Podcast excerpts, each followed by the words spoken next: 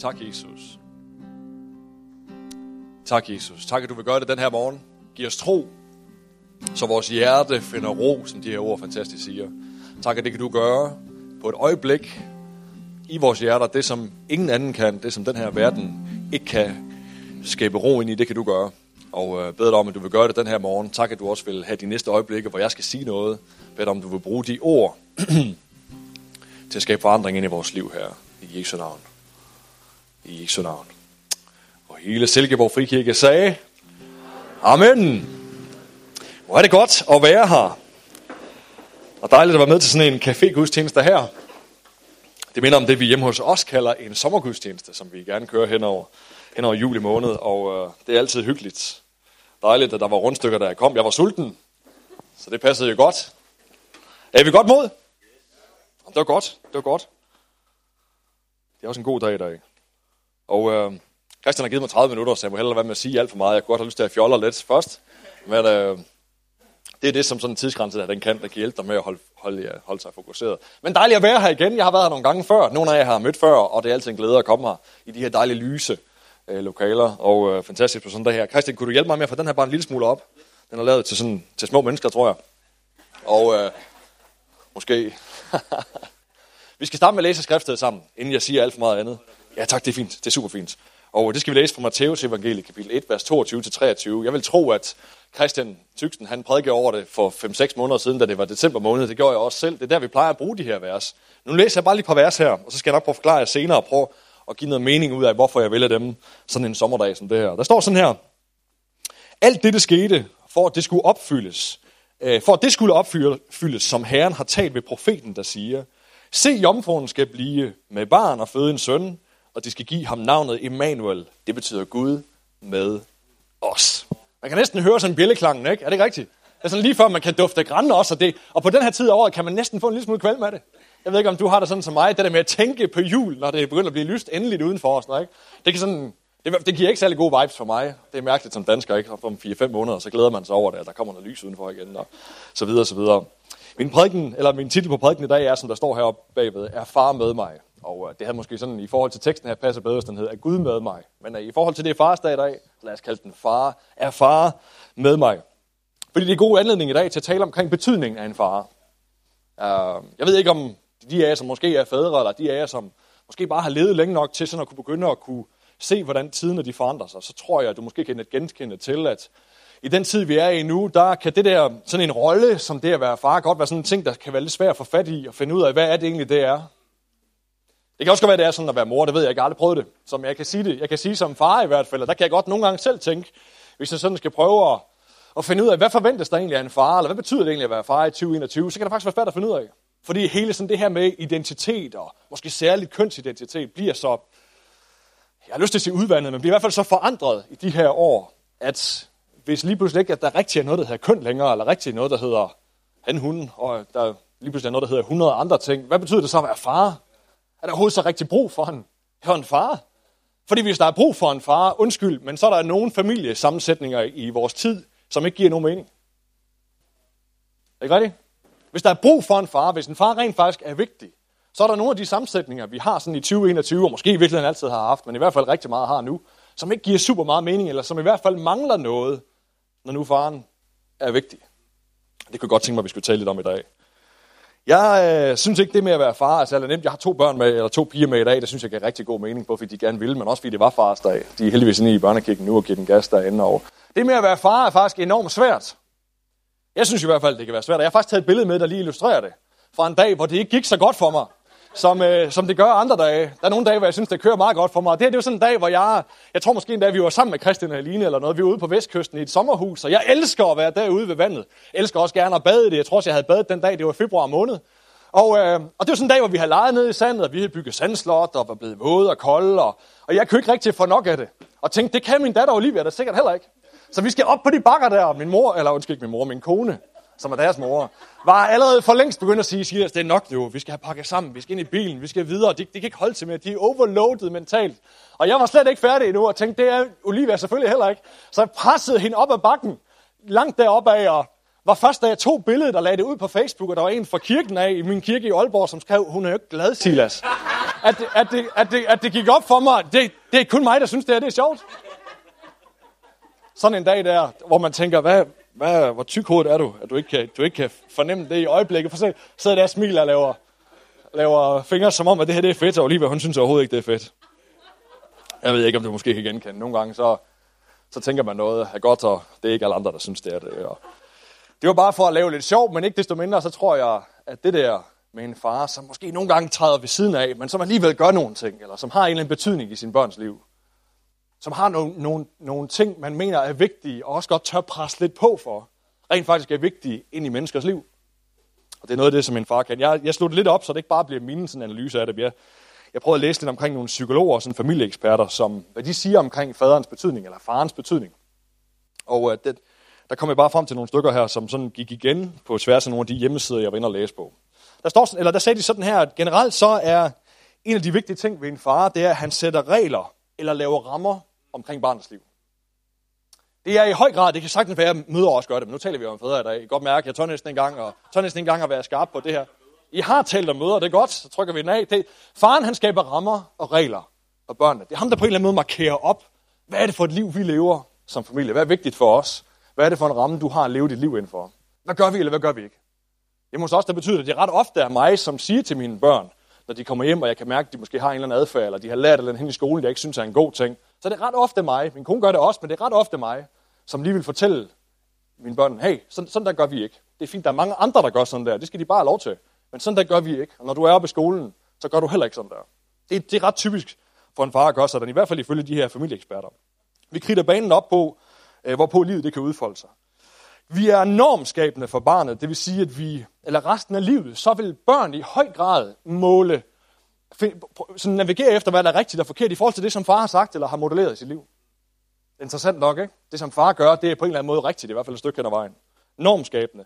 Og giver styrke og giver sikkerhed, både emotionelt og fysisk, for børnene. Det er ikke mig, der finder på det her. Det er eksperter, der finder på det her. Giver identitet til barnet.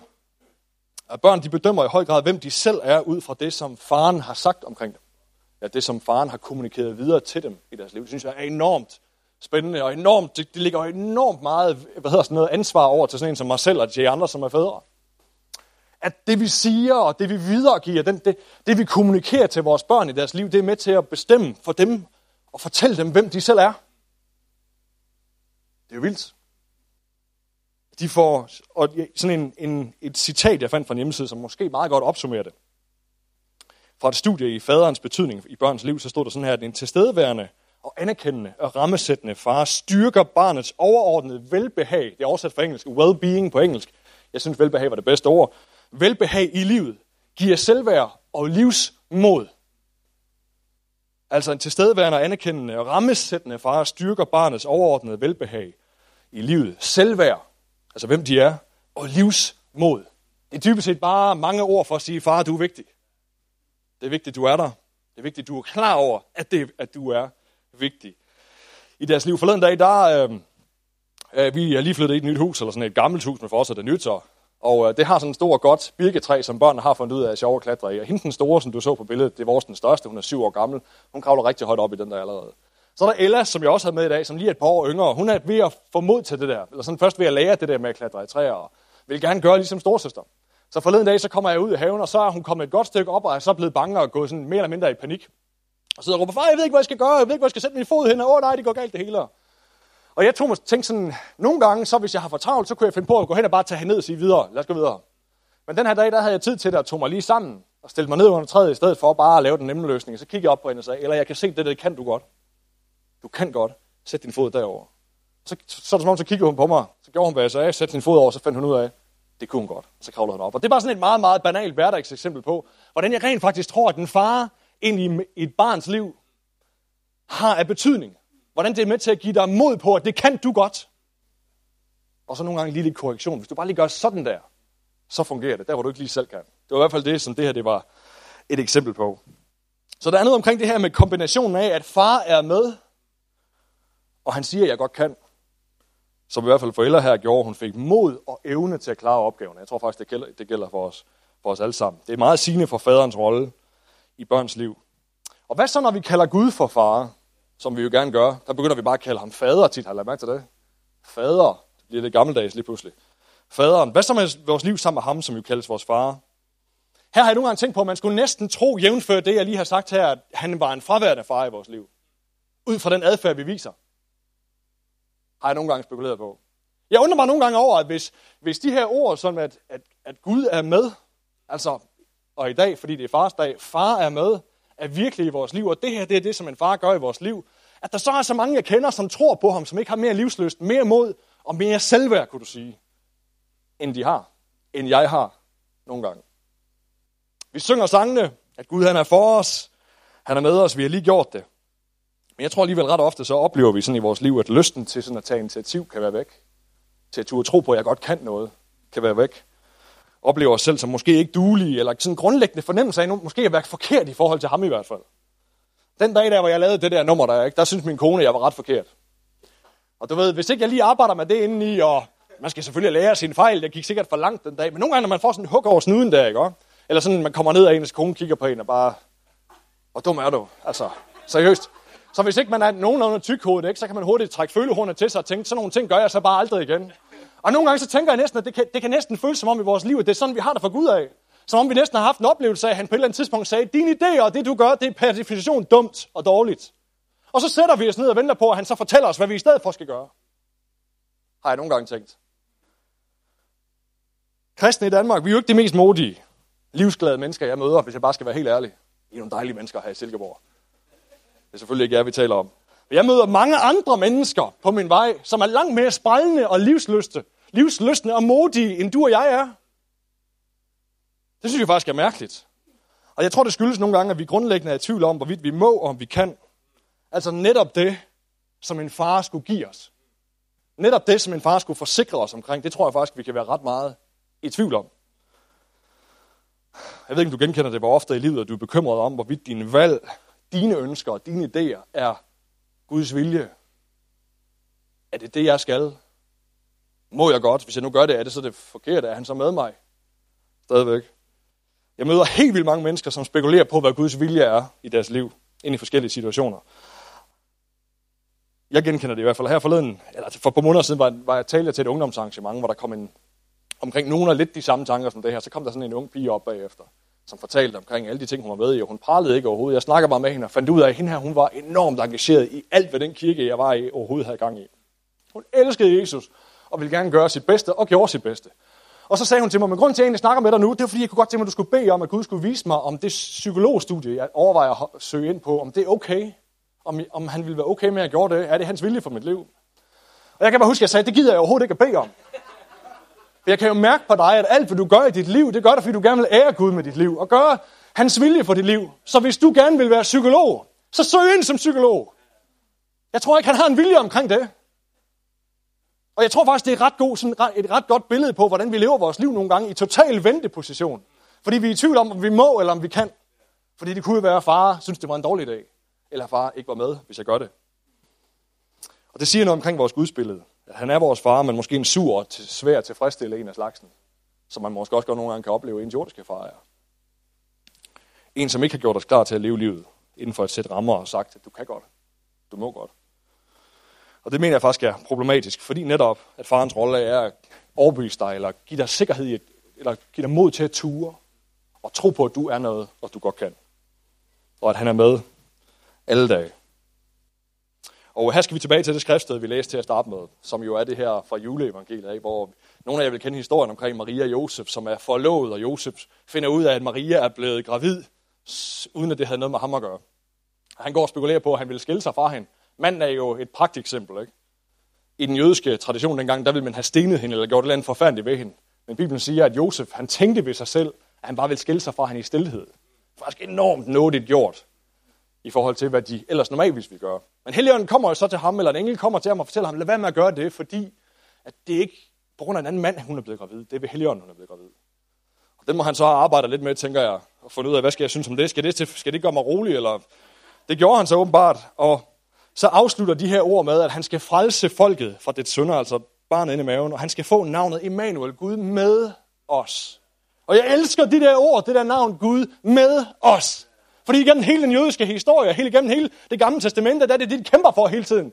Det er at sikre sig, at Gud er med os. og gøre alle de rigtige ting, og leve op til de aftaler, de har med ham, for at sikre sig, at han dog vil være med dem. Og her der gør Gud det stik modsatte. Han kigger ned på menneskeheden og siger, I gør aldrig det, jeg beder jer om at gøre. Men nu er jeg med jer i stedet for. Nu ligger jeg mig simpelthen bogstaveligt talt ind i maven på en af jer. Og lad mig føde ud, fordi jeg vil så gerne være sammen med jer. Er juleevangeliet og evangeliet i det hele taget. De gode nyheder om, at vi ikke er adskilte fra Gud mere. Men at han ved sin død, Jesu død og opstandelse, og vores tro derpå, er med os. Nu kan være med os. Og det bør være så befriende, venner, for vores liv. Så bemyndigende. Så, som man siger på engelsk, empowering. Og vide, at han har sagt, at han er med mig. Det er noget af det sidste, Jesus han siger til sine disciple. Og se, jeg er med jer alle dage, hvor I går. Og så sidder vi her. Eller sidder derhjemme. Og spekulerer på, om vi må. Om vi kan. Og hvis jeg nu gør det, er Gud så med? Så spørger vi ham Gud der, som hang sig selv nøgen op på et kors for en hel by. For at komme i kontakt med dig. Han havde ikke behøvet at gøre det. Men det gjorde han for at slette hele verdens synd. For at navle det til korset, som Paulus siger, i triumftog. Han knuste det totalt.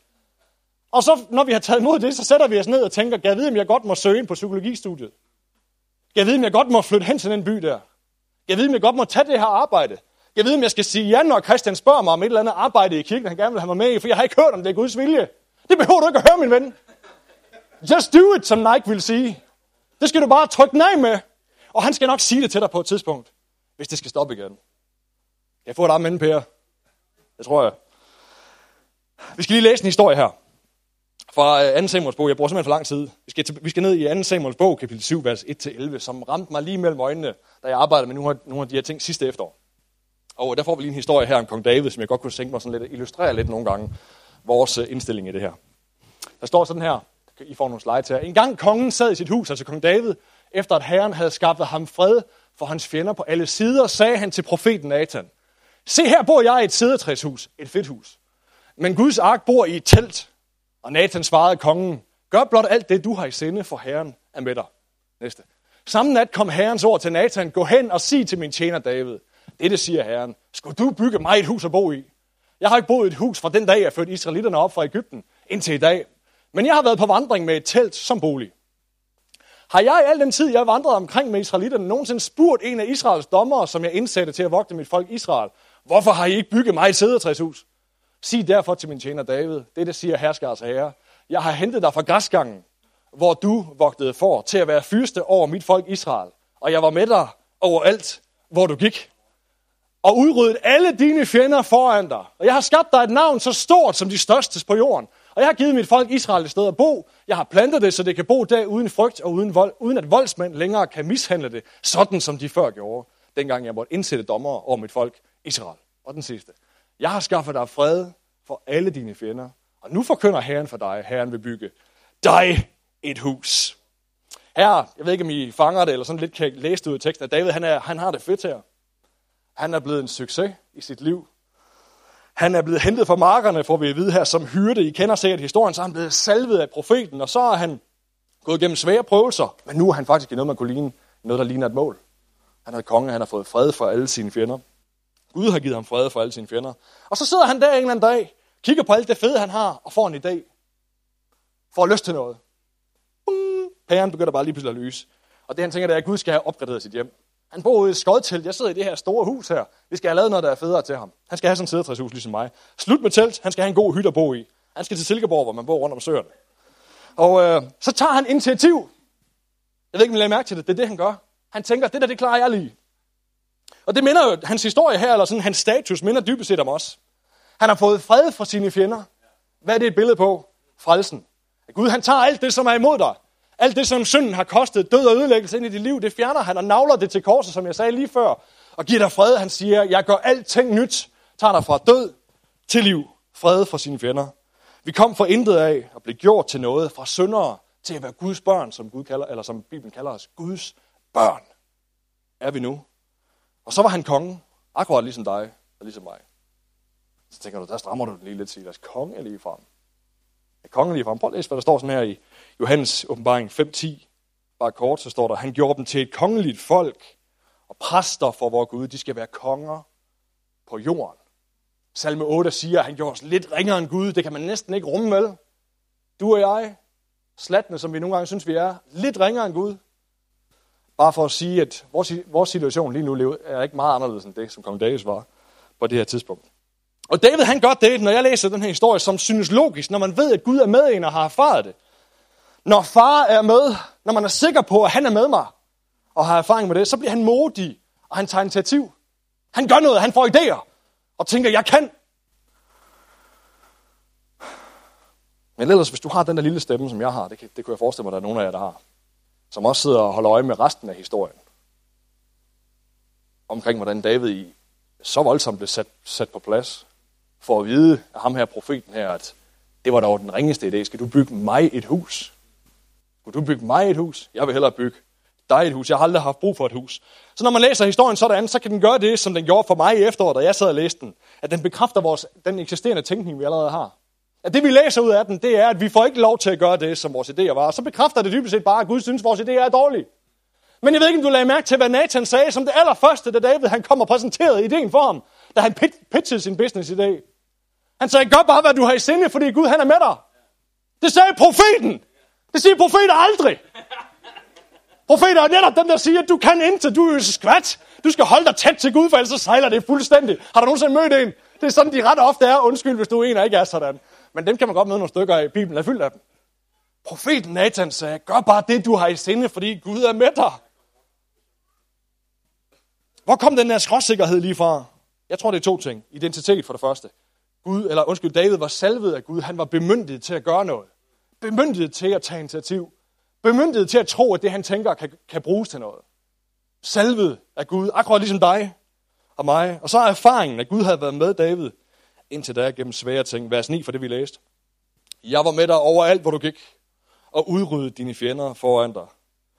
Så David han havde oplevet, at Gud han var med ham, og han vidste, at Gud havde kaldet ham. Og så handlede han som sådan, og tænkte, den idé, jeg har med at bygge det der hus, den er sikkert god. Den tror jeg faktisk kan noget. Det skulle undre mig, om ikke den blev godkendt. Jeg tror, det er den sikkerhed, der kommer fra at vide, at far, han er med. Og jeg har oplevet, at han var med mig. Jeg har været i gang, jeg nævnte det lige før, jeg vi købte et hus her for ikke så lang tid siden, et ældre hus, som vi gerne ville renovere, min kone og jeg og vores fire børn. Det har været i gang med de sidste halvanden måned eller noget. Og øh, jeg vil sige, at en af de sådan, key factors, altså den hovedårsagen til, det faktisk nogenlunde er ved at være lykkedes os nu, det var, at min far bor rimelig tæt på og har prøvet det før. Og hver gang jeg fik lavet et eller andet, jeg ikke helt vidste, hvordan jeg skulle spole tilbage igen, eller som jeg ikke lige helt var helt klar over, det, det har jeg ikke fået gennemtænkt det her, så kunne jeg lige ringe så lidt senere på eftermiddagen, så kom han, så hjalp han lige med at få det fikset. Det er ret klassisk for en far, ikke? det er det, vi alle sammen gerne ville. Kunne gøre det for sine børn. Jeg drømmer om mig selv at kunne gøre det for mine børn. Og ved du hvad jeg tror, det gør? Det giver jo mod og det giver initiativløst, når man ved, at han er jo med, og hvis, det, hvis jeg får jokke i spinaten, så kommer han bare og hjælper mig. Og det er den Gud, vi tror på, venner. Som har slettet vores synds, vores skældsbrev. Som har betalt prisen for at kunne være Gud med os, far med os. Så vi ikke behøver at være bekymrede for at være alene mere. Men i stedet for at vide, at vi har en far i himlen, som er med. Og sådan havde David det. Ja, i den her historie, der tog han fejl, men jeg tror ikke, at det betyder, at vi grundlæggende tager fejl. Nogle af jer vil kæmpe romerne Romerbrevet kapitel 2 omkring, at vi får fornyet vores sind. Hvad står der der? Der står, lad dit sind forny, så du kan skønne, hvad der er Guds vilje. Det gode, det vil behageligt, det som bager ham. Jeg tror rent faktisk, at Gud, han, når han kigger på dig og mig, som følger ham, så den proces, han gerne vil tage os hen imod, det, det er til et sted i livet, hvor vi vil komme til et sted, hvor vi aldrig behøver at spørge ham mere. Fordi du vil vide, hvad hans vilje var. Det betyder ikke, du når dig til, men det er faktisk det, han gerne vil. Ved du, hvad det betyder? Det betyder, at du ikke er et skvat. Det betyder, at dine idéer de er ikke nødvendigvis dårlige. Men hvis du går sammen med ham så stille og roligt, så vil han gerne arbejde dig et sted hen, hvor det du begynder at tænke, det er det han tænker. Det er som din far i himlen tænker, fordi du har brugt tid sammen med ham. David han er langt fra det eneste eksempel. Hvis du kender historien måske om Abraham og Lot. Abraham som møder Gud, og Gud giver ham en mega vild vision. Og så siger han til ham, nu skal du bare begynde at gå, så får du det land, jeg vil give dig. Og han aner ikke endnu, hvad det er for et land. Og så kommer han på et tidspunkt sammen med sin svoger. Jeg mener, det er hans svoger, er det ikke det? Lot. Svoger søn. Nevø, det er rigtigt. Nevø, Lot, og de kommer afsted hen, og de er blevet så rige nu, og de har så meget, så meget kvæg, at de ikke kan være på det land, de er landet i. Og deres hyrder står, fortæller Bibelen, at de begynder at slås med hinanden, fordi der er for lidt plads. Der er simpelthen pladsmangel. Det er ligesom, når du har, bor i en for lille lejlighed med for mange børn. Det er sådan, deres, det er sådan deres hyrder begynder at gøre. Slås med hinanden. Jeg kan levende forestille mig det. Og, det begynder hans hyrder at gøre, og de snakker med hinanden, Lot og Abraham, og bliver enige om, det her det duer ikke, det duer ikke, vores hyrder, de tæver hinanden. Og så siger Abraham til ham, kig ud over landet, vælg hvilken del du vil have. Så tager Lot og kigger på det bedste land, snupper det, går derhen, og Abraham går et andet sted hen. Og hvad sker der i historien? Det viser sig, at det land, Abraham har taget ved en total tilfældighed, ved næsten et slag med en mønt, er det, som Gud hele tiden har ville give ham. Hvad ville han have gjort, hvis han var ligesom dig og mig, som er bange for, at vores idéer er dårlige? Så ville han have sat sig ned og fastet i 40 dage, for at finde ud af, hvilket land skal jeg vælge? Skal jeg vælge det derovre? Skal jeg vælge det derovre? Og det er så provokerende for ens tanker, at fordi han vidste, at Gud har sat mig afsted, Gud han kaldede mig, Gud han sagde, at han vil give mig det land, som jeg skal have. Så nu tager jeg et valg. Han har ikke sagt noget, så nu tager jeg et valg. Og venner, jeg tror, du og jeg og vores liv vil blive langt bedre, langt mere velbehagelige. Jeg tror faktisk også, de vil ære Gud mere, hvis vi nogle gange turer tro på, at han er med os. Min far i himlen er med. Og akkurat ligesom kong David, når vi får en god idé, som vi tænker er god, så kan man lige indbygge den der lille mekanisme med, at man går hen og spørger profeten, hvis nu man havde taget fejl. Hvis nu man havde taget fejl, så lad døren stå åben. Og lad ham altid få lov at korrigere dig, hvis du er på vej et sted hen, hvor han ikke havde tænkt sig, at du skulle hen. Men jeg tror, problemet er, at vi tænker, at Gud, som vores far oppe i himlen, har langt flere holdninger til vores valg i livet, end han har. Og jeg tror langt højere, højere grad, at han sidder og kigger på dig og dit liv og venter på, hvad du vælger. Hørte du det? Jeg tror, vi har en tendens til at tænke, at Gud har langt flere holdninger til de ting, vi skal vælge i livet. Og i langt højere grad sidder han og venter på, at du vælger, hvad du gerne vil i dit liv. Hvis du er far, så ved du godt, hvad jeg snakker om. Det sidste, jeg har lyst til, det er, at mine fire børn skal spørge mig resten af deres dage om, hvad de skal vælge. Selvfølgelig må de gerne komme og rådføre sig, men jeg vil da gerne have, at, de, at det lykkes mig som far dybest set at opdrage, opdrage dem med værdier og livsmod, selvværd, livsløst, som vi talte om før, i så høj grad, at de faktisk godt ved, hvad de skal vælge. De godt ved, hvad de skal gøre i de fleste situationer. At de føler sig duelige til at leve det liv, som de har fået givet. Det sidste, jeg har lyst til, er, at de kommer hen og stiller sig hver gang, de skal et eller andet og spørger, hvad skal jeg gøre, far?